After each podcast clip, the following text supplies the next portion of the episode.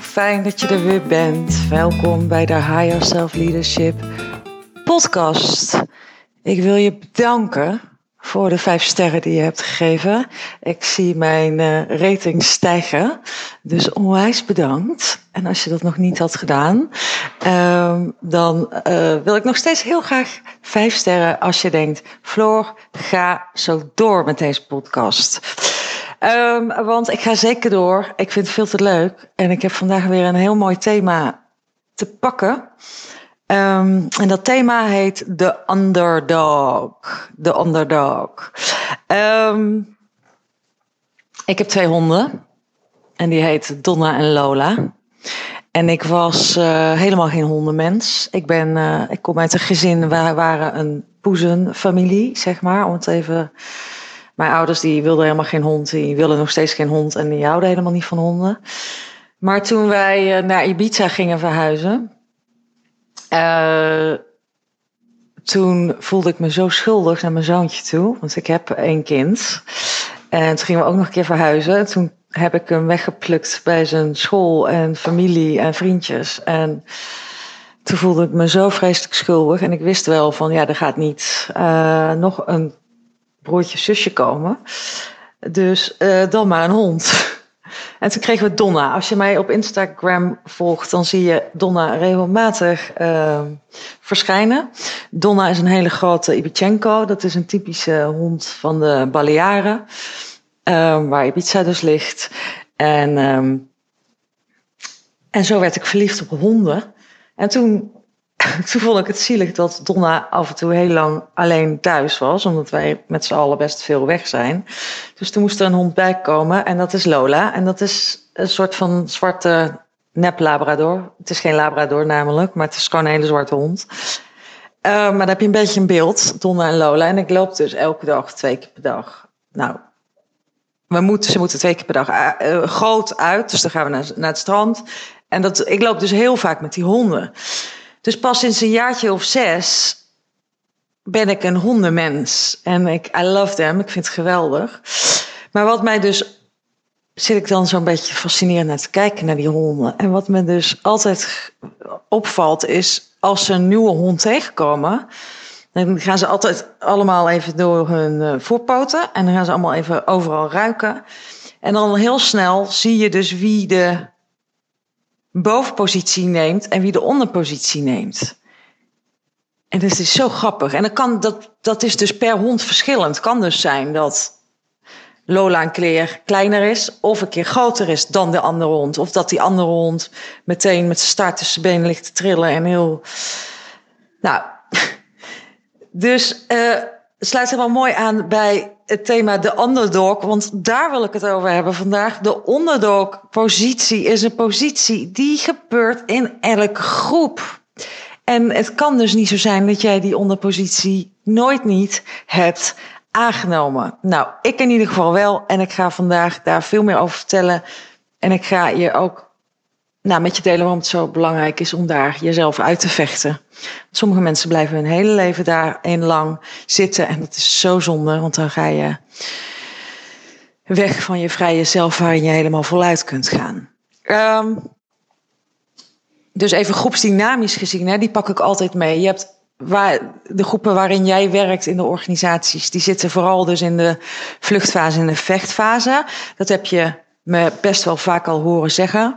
Um, dus als we systemisch kijken, zit een groep in een bepaalde dynamiek. En in die dynamiek, en vooral in de dynamiek van nieuwe groepen en organisaties, daar waar mensen samen met elkaar moeten samenwerken, daar speelt het mechanisme van de boven- en de underdog, om het even zo terug naar de honden te refereren, terug te pakken, daarop terug te pakken. Dat mechanisme speelt gewoon de hele tijd. Dat is wetenschap. Dit is groepsdynamica. Dus daar kunnen we niet over discussiëren. Tenminste, dit, misschien is het je wat minder opgevallen. Maar deze dynamiek die ontstaat gewoon de hele tijd. Ik ga je nog uh, twee voorbeelden geven vanuit mijn praktijk. En dan wil ik je uitleggen hoe dat mechanisme werkt. Um, ik ging, ik was 27, nee, ik was 26. Ik, ik had twee jaar, tweeënhalf jaar gewerkt bij een organisatieadviesbureau. Um, en daar was ik adviseur geweest. En toen vond ik van, ja, ik moet maar eens bij een bedrijf binnenkijken, want ik weet helemaal niet. Ik loop allemaal managers te adviseren, maar ik weet helemaal niet hoe dat er eigenlijk aan toe gaat in een bedrijf. Dus toen ging ik solliciteren en toen ging ik solliciteren bij een uh, semi-overheid bedrijf, een groot, uh, het GVB in Amsterdam, volgens mij heb ik dat wel eens verteld.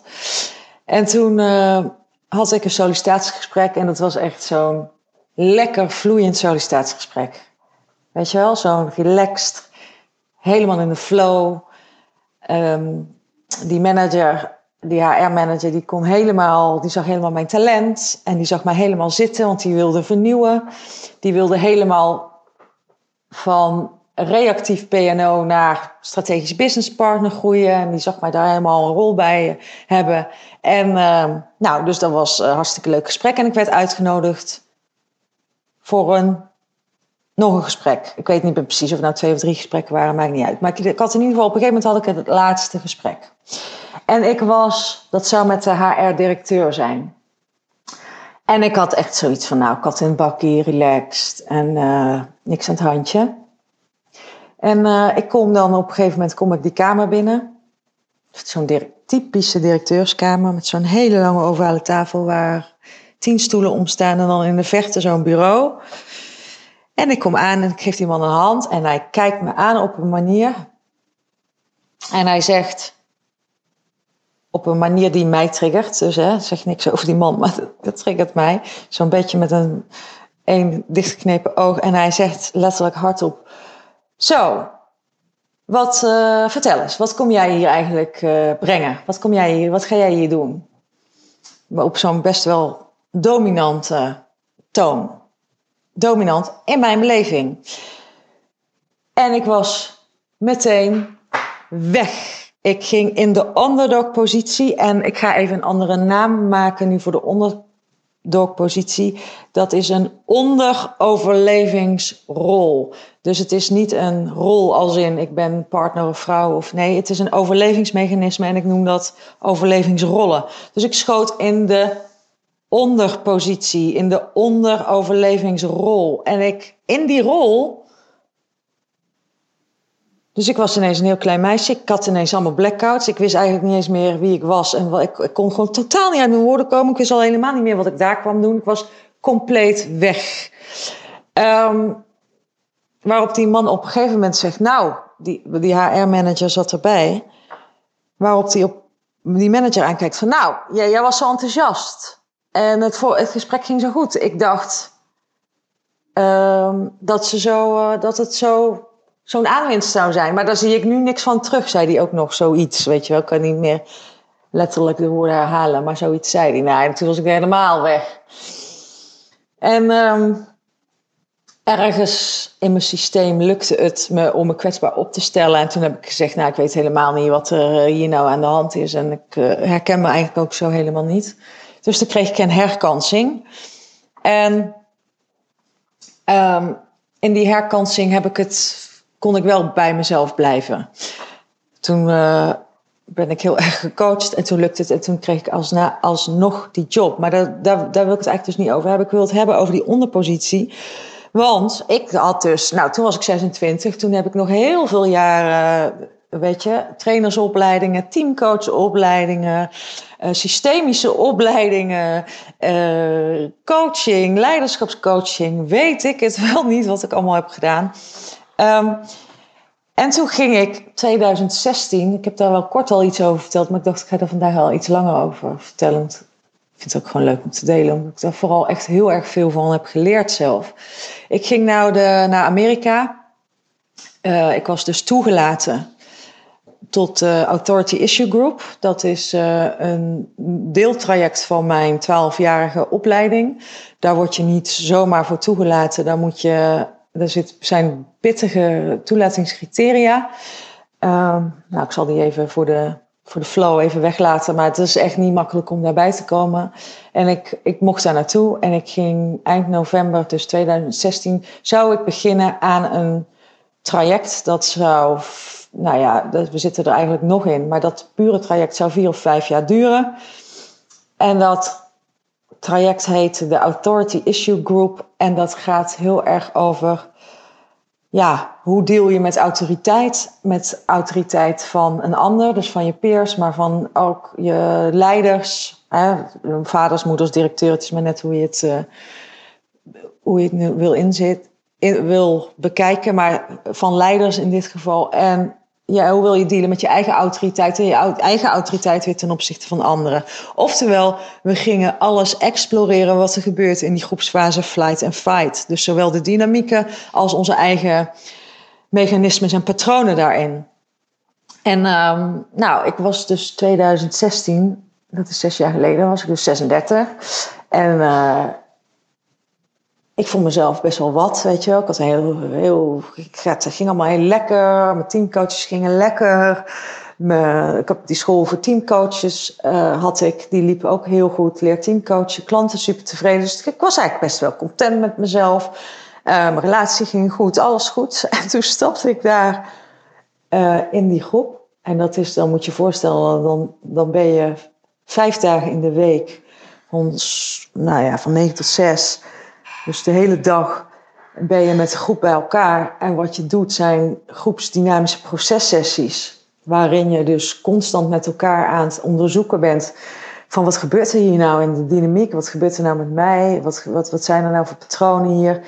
Allemaal als we de inhoud weglaten. Dus het gaat nergens over. Het gaat, de onderstroom wordt de bovenstroom, zeg maar. En ik zat daar in die groep en ik begon en ik... Uh, nou, dat was sowieso bizar, want je zit daar met allemaal dus mensen die geselecteerd zijn. Dus allemaal mensen die heel veel kunnen.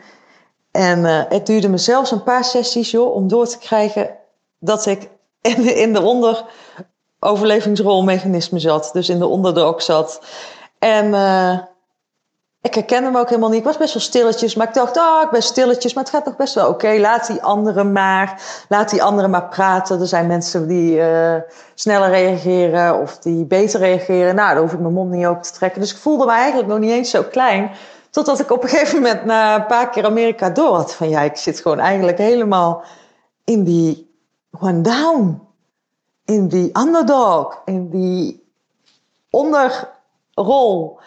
En um, ja, daar was ik dus helemaal niet zo blij mee. Want mensen zagen dus helemaal niet wie ik in werkelijkheid ben als ik vrij ben. Ik kon al helemaal niet spontaan reageren. Kon al helemaal niet vooruit gaan.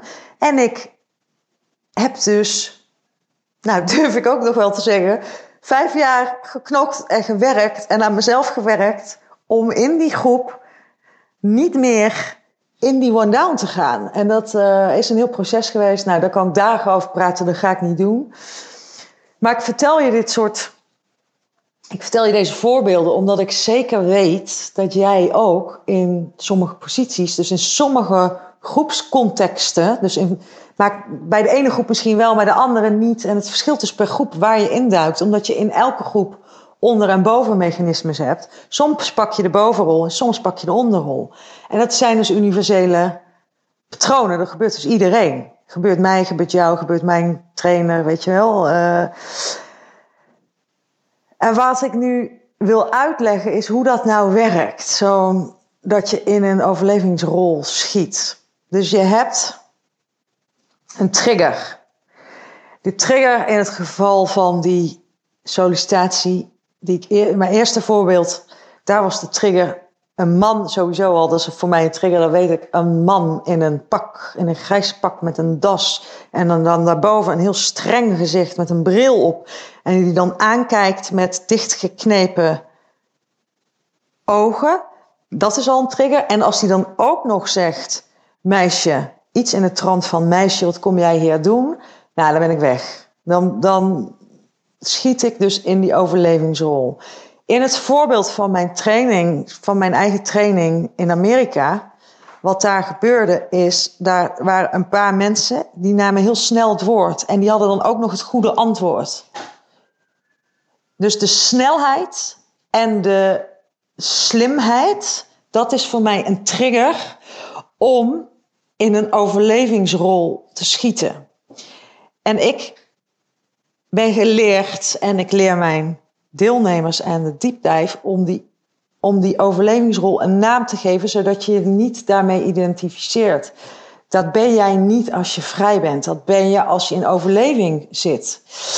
Ehm, dus mijn overlevingsrol is, die heb ik in Amerika had die zo genoemd van I'm not good enough. Dat is mijn, daarom doe ik het nou in het Engels, want alles wordt in het Engels. Maar, dus ik ben niet goed genoeg meisje. Dat is mijn kleine meisjerol. Als ik in die rol ben geschoten, weet je wat het bizarre is daarvan? Als je dan, misschien herken je dat, dat je soms gewoon even weg bent. Dat je gewoon niet meer jezelf bent. Dan ben je in een overlevingsrol geschoten en dan ziet de wereld er op dat moment uit vanuit dat kleine meisje die denkt dat ze niet goed genoeg is. Dus ik denk vanuit die rol, dat is een bepaalde bril die ik dan opzet. En ik weet in dat moment ook niet eens meer dat er ook een andere opties zijn. Dus in dat moment denk ik ook echt, oh ja, die anderen zijn veel beter. Ik ben niet goed genoeg. Ik had me nooit hiervoor moeten opgeven. Hoezo hebben ze mij geselecteerd voor deze groep? Hoezo mag ik hier aan meedoen? Wanneer moet ik nou iets inbrengen? Dus ik, mijn hoofd die denkt van alles wat als ik vrij zou zijn, ik nooit zou denken. In die onderpositie voel ik me klein, voel ik me onderdrukt. En mijn gedrag, dus ik denk op een bepaalde manier, ik voel op een bepaalde manier en ik gedraag mij op een bepaalde manier in die overlevingsrol. En wat ik doe, is ik zeg niks als ik al de guts heb om iets te zeggen, dan komt het er stotterend uit, twijfelend uit. En als ik dan al iets zeg, dan denk ik vervolgens weer, oh, dat had ik niet moeten zeggen. Dus ik ga daarna vervolgens weer mezelf op mijn kop geven, oh, dat heb ik weer niet goed gedaan. Daar is, dan is de cirkel weer compleet. Het meisje die denkt dat ze niet goed genoeg is. De impact, dus ik heb luister echt, als je, als je hier echt veel uit wil halen, pak je er nu ook even een pen bij of dan spoel je hem even terug. Dus ik heb een trigger, ik schiet in een overlevingsmechanisme. In dat overlevingsmechanisme denk ik op een bepaalde manier, voel ik mij op, voel ik mij op een bepaalde manier en gedraag ik mij op een bepaalde manier. En dat, met name dat gedrag, wat er dan vervolgens uitkomt in het systeem waar ik zit, dat heeft impact dat heeft impact op de rest van de groep. En die feedback heb ik ook gehad. Van ja, Floor, je bent helemaal niet jezelf. Want een aantal in de groep die kennen mij. Je bent helemaal niet jezelf. Een aantal in de groep van de, van de groep die zegt... Ja, ik ben gewoon benieuwd, naar wat jij denkt. Spreek je nou eens uit. Um, ja, als jij de hele tijd stil bent, ja, dan pak ik wel het woord, weet je wel. Dan ga ik wel praten. Dus dat soort reacties krijg ik terug. Oftewel, de impact van als ik stil blijf en twijfel, is dat de anderen veel meer ruimte krijgen. En zo ontstaat er dus in een groepsdynamisch proces een dynamiek van degene die altijd aan het woord zijn en degene die altijd stil zijn. Dus in dat moment zat ik in de subgroep, zoals ik dat noem, van degene die altijd stil zijn in de groep. En die op een gegeven moment een hekel beginnen te krijgen aan de mensen die altijd uh, de haantjes de haantjes die altijd het grootste woord hebben. Maar we hebben altijd een oordeel over de haantjes. Maar ik creëer de haantjes eigenlijk zelf, omdat ik stil lekker in een hoekje blijf zitten. Denken dat ik niet goed genoeg ben. Dus als leider moet je snappen hoe die mechanismen werken, werken, sorry, werken bij jezelf. En je moet ook snappen hoe het in een groep werkt, zonder zodat je geen oordeel hebt over de haantjes of over de stille, maar dat je de groep helpt om dat patroon van onderboven, van haantjes en de stille, dat je dat kunt doorbreken. Daarom moet je, als je, vind ik, als leider iets weten over groepsdynamische processen en jezelf daarin. Um, ik vertel dit omdat er dus een mogelijkheid is om daar uit te komen en een één belangrijke, makkelijkere mogelijkheid is, is dat je. En dat is, dit is, ik kan niet zeggen, trouwens helemaal niet zeggen dat het makkelijk is, want dit is geen makkelijk werk. Ik heb hier jaren over gedaan om mezelf uit te bevrijden. Uh, en er zitten steeds weer diepere lagen in. Dus je kan denken, oh, het is me nu gelukt. En dan kwam ik er in ieder geval achter, oh, er zit toch nog iets of er zit toch nog meer. Dus dat is een ongoing proces wat mij betreft. Maar ehm, mijn centraoefening, die heb ik in de eerdere podcasten erbij gezet. Ik zal hem heel even opzoeken. Um, dat is. Ja, aflevering 11. Vier manieren om makkelijker bij jouw higher self te komen. Dus een manier om eruit te komen is in dat moment goed te centeren. En als je daarvoor een tool wil, dan ga dan even naar podcast 11. Um, en een andere manier is om daar dus uit te komen, is dat je heel gericht gaat trainen, jezelf gaat trainen om daar uit te komen. Um, dat kan dus door groepsdynamisch proceswerk te doen. Iets wat zit in de Higher Self Leadership Intensive. Als je daar nieuwsgierig naar bent, ik heb nog steeds twee kaartjes. Trouwens, misschien één, dat hoor ik deze week. Als ik deze podcast uitkomt, dan hoor ik of ik nog maar één of twee kaartjes vrij heb. Dus daarmee wil ik zeggen, als jij voelt van ja, ik wil dat ook wel eens exploreren wat er met mij gebeurt in een groep en op een veilige manier erachter komen of ik nou in een one-up ga en of in een one-down ga en, en wat dat betekent voor mij en voor de groep. En ik wil tools hoe ik mezelf daaruit kan krijgen. Dan moet je naar de intensive komen of met mij een call inboeken, dat kan ook. Als je mijn grotere diepduiktraject in wil gaan. Alle links vind je in de show notes. Um, maar daar wil ik niet mee eindigen. Waar ik wil, mee wil eindigen is dus een mevrouw, die heb ik vorige week gesproken. Zij heeft interesse in de deep dive. Zij heeft interesse om haar higher self leadership voluit te pakken. Dus moet je voorstellen, voorstellen als je heel de tijd in een overlevingsmechanisme zit dan kan je nooit vanuit je higher self leiders pakken. Dan ben je nooit in alignment. Dan hoor je nooit de boodschappen wat je doorkrijgt van je ziel, purpose of van je hogere zelf of van je intuïtie of hoe je het ook wil noemen. Als je in een overlevingsmechanisme zit, kan je die, kan je die stem niet horen. Dus dan kan je nooit voelen welke kant je op wil gaan. En zij, ik sprak haar dus in een prachtig gesprek, echt een prachtig gesprek. Ik kan helaas niet de hele inhoud van het gesprek vertellen, omdat dat is gewoon vertrouwelijk. Maar kan je wel erover vertellen. Ik had een uitnodiging gedaan in mijn e-maillijst van wil je met mij in gesprek? Ik heb namelijk ook nog een e-maillijst. Als je daarop wil komen, ga even naar mijn site. Dan ben je altijd als eerste van alles up-to-date. Uh, maar ik had een e-mail gestuurd naar mijn lijst van wie willen met mij in gesprek over, over jouw higher self leadership. En zij had iets meegemaakt dat weekend, wat maakte dat ze echt ineens zo voelde. Ze volgt me al vijf jaar, zes jaar. Ze had ineens zoiets van ja. Zij zegt, ja, ik wil met je in gesprek. We hebben een prachtig gesprek waarin zij mij, dank je als je dit terugluistert. Dan weet je ook dat jij de inspiratie bent om veel meer over, de, over deze underdog, underrol positie te vertellen. Zij vertelt mij een verhaal waarin ze dus eigenlijk vertelt, eigenlijk, als ik heel eerlijk ben, ben ik mijn hele leven al, zit ik op die underdog positie. En ik krijg daar steeds hele harde lessen in. Zij is senior HR eh, business partner en zij werkt bij hele grote bedrijven. Ze heeft hele grote organisatieveranderingen begeleid. Zij is echt wel een, echt een vrouw in de top. Zij zegt dus, um, anderen zien dit niet aan mij. Anderen gaan dit, die merken dit niet, dat ik in de onderpositie zit. Want ik, ik kan dat heel goed verbloemen. Maar achter mijn masker van binnen voel ik, er zit zoveel meer in me. Ik ben, het zo, ben er zo klaar mee om niet echt te doen wat ik te doen heb. Uh, ik, ik voel dat ik zo meer voluit kan gaan en me vrij kan voelen. Nou, en dat was zo'n mooi gesprek. En uh,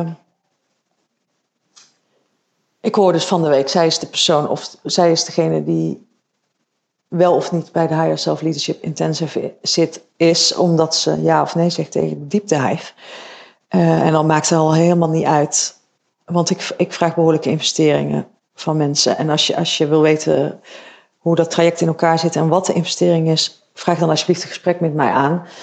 Uh, dat ga ik niet zo op de podcast noemen. Maar het is een behoorlijke investering en daar moet ze ook echt even over nadenken. En kan dus zijn dat het niet kan. En dat is ook helemaal goed, want ik weet zeker dat ze het wil.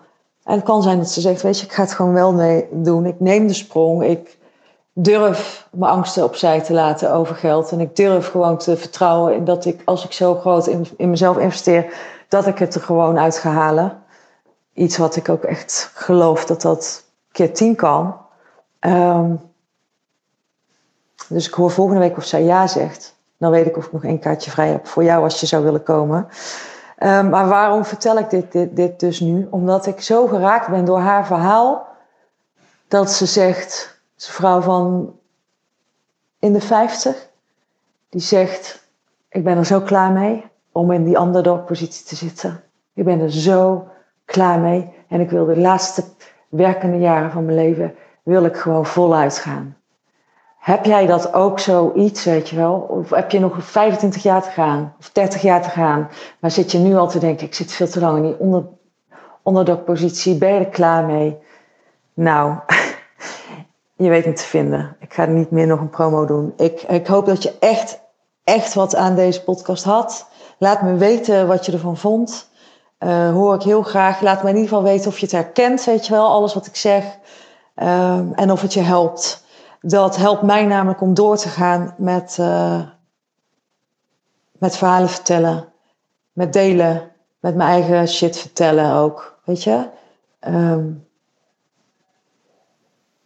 want dat is de only way. Door dingen heen gaan, zelf te leren. Uh, dan pas word je stap voor stap vrijer. Yes, ik wens je een hele fijne dag.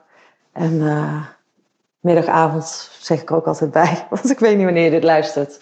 En het was me weer oprecht een waar genoegen, waar dat je wilde luisteren. Dankjewel voor je tijd, voor je energie. En uh, zet hem op met je higher self leadership en jouw teams.